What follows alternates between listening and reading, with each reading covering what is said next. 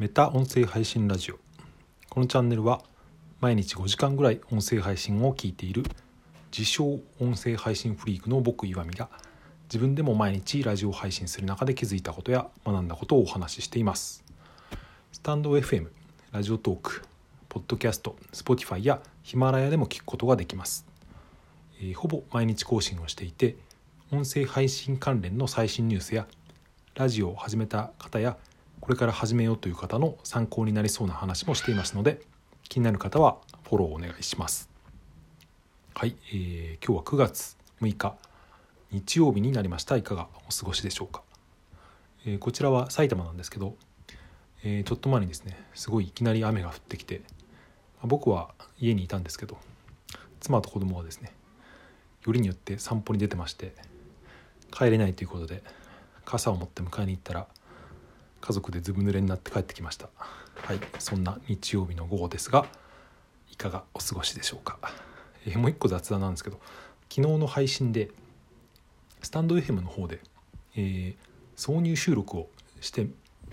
テストをしてみますという話をしたんですけど、えー見事に失敗してました、えーこれはどういうことかというとスタンド FM はですねその、えー機能として、えー上書きじゃなくてですねえっ、と前前もって撮った、収録の前にですねその新しい収録を差し込むっていう機能があるんですけどそれを使ってですね、えー日中に撮った子供の声をですねエンディングに持ってこようという試みでやってみたんですけどうん本本ちゃんの収録をしてみて後で聞いてみたらですねその昼間撮った音声が消えて上書きされてました。これは多分ですけど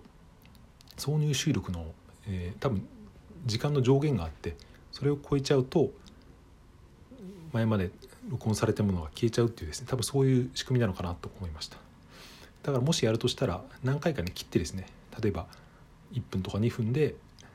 挿入収録を切ってそれからもう一回挿入収録ってやるともしかしたらうまくいくのかなと思いました。あまり参考にならないかもしれませんが一応シェアしてみました。はい。前置きは長いですが、えーここから本題に行きたいと思います。今日話してみたいことはですね音声配信とツイッターのですね相性が悪いんじゃないかとですね僕は思っているっていうこれは持論というかまあどちらかというと仮説みたいな話をしてみたいと思います。うーんなんていうかですねツイッターの文字数に慣れてる人っていうのは音声配信にあんまり馴染まないんじゃないかなっていうですね僕はそんな気がしたっていうことを、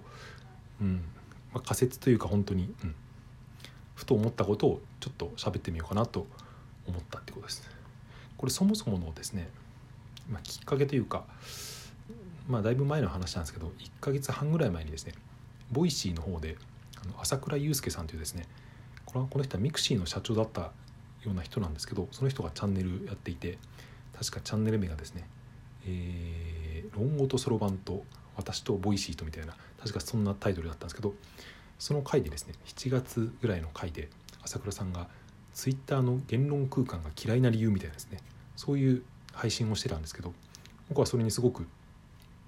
共感して、うん、何回か聞いたんですけど、まあ、その時朝倉さん朝倉さんがどういうことを言っていたかっていうとですね、うん、朝倉さんもツイッターがあまり好きではないと昔は使っていたけど今では全然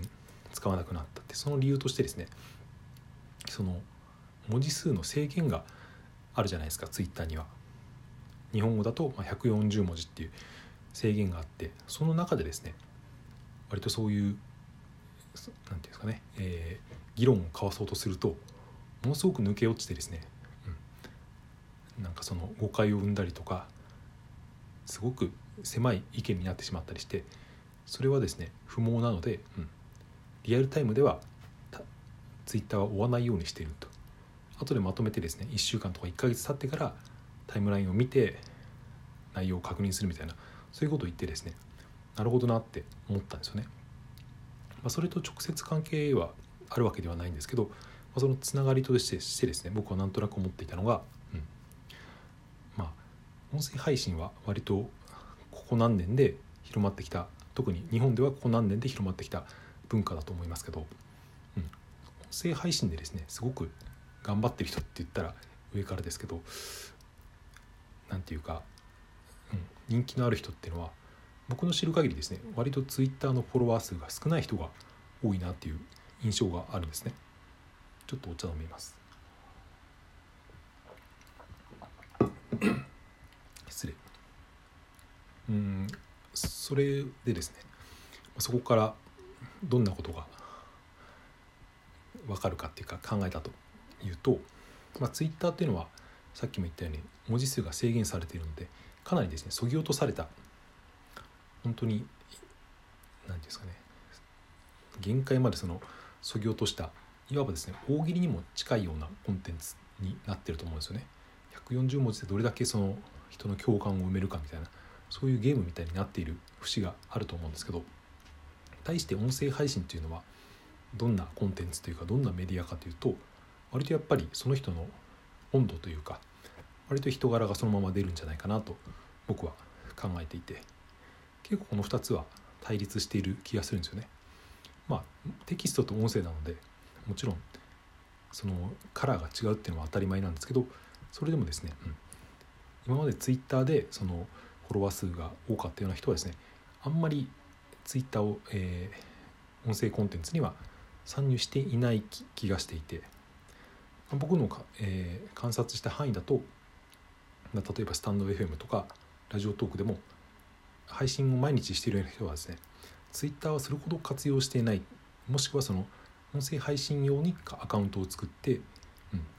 もともとツイッターをそれほどやっていなかった人が多いんじゃないかっていう印象があったり、えー、逆にそのツイッターやフェイスブックとかでフォロワー数がすごい多い人っていうのは今のところ音声コンテンツには参入してないっていう印象があります。その2つからですね僕は仮説を立ててみたんですけど仮説は3つありまして1番目はですね音声配信がまだ Twitter などに比べては比べたら認知されていないのでまだそういった有名人とかが参入していない段階であるっていうのが1つ目。2つ目の仮説は Twitter に馴染めなかった人たちが今こぞって音声に参入してきているっていう理由。で3つ目は Twitter と音声配信では初めからまるでそもそもハマるタイプが違うっていうですね。この3つが仮説として、まあ、導き出されるかなと思ったんですけどまあどれもあると思うんですけど僕は特にですねこの3番目の Twitter と音声配信は、ハマるタイプが違うっていうのをですね結構これは重要なことなんじゃないかなと思ったりしています。まあなのでまだ分かんないですけど例えばですねこの先音声配信からまあスターというかですね例えば YouTube でいうヒカキンさんみたいな人が出てくるとしたら多分その人はですね、うん、Twitter とかではあまり芽が出なかったタイプの人なんじゃないかっていうそういうですね僕は気がしてるんですよね。これは本当に想像というか、うん、なんとなくの仮説ですけど、うん、それほど外れてはいないんじゃないかという気がしているんですね。はい今日の話はここまでになります。えー、今日は後ろの部屋に家族がいるのでもしかしたら子供の叫び声とかが入っていたかなと思うんですけど最近めっちゃ叫ぶんですよね何なのかわからないんですけど、まあ、子育てというのは大変だなと思いながら今日はですね、まあ、雨は止んでよかったんですけど近くに焼肉屋があるんですよ。すごい雑なんですけど。うん。まあ徒歩圏内ぐらいのとこにあって前から気になってたんですけど1ヶ月ぐらい前に1回ですねフラッと行ってみたら、うん、満員でですね予約しないと今日の分は予約で全部埋まってますってですね、うん、こんなとこにそんな人気の店があったんだって前から気になっていたところですね。ついに予約をして今日の夜食べに行くっていうですね。割とウキウキした今4時ぐらいなんですけど6時に食べに行きます。たまたまというか、まあ、妻のママ友じゃないですけどその子供の、えー、友達の家族とですね2家族で焼肉を食べるってですねこういうの久しぶりなんで割とですね、うん、たらふく肉を食べてこようと思っています、はい、皆さんもですね栄養のつくものを食べて夏を乗り切っていきましょう。はいそういう感じで終わりにしたいと思います。最後まで聞いていただいてありがとうございました。それではまた明日。さようなら。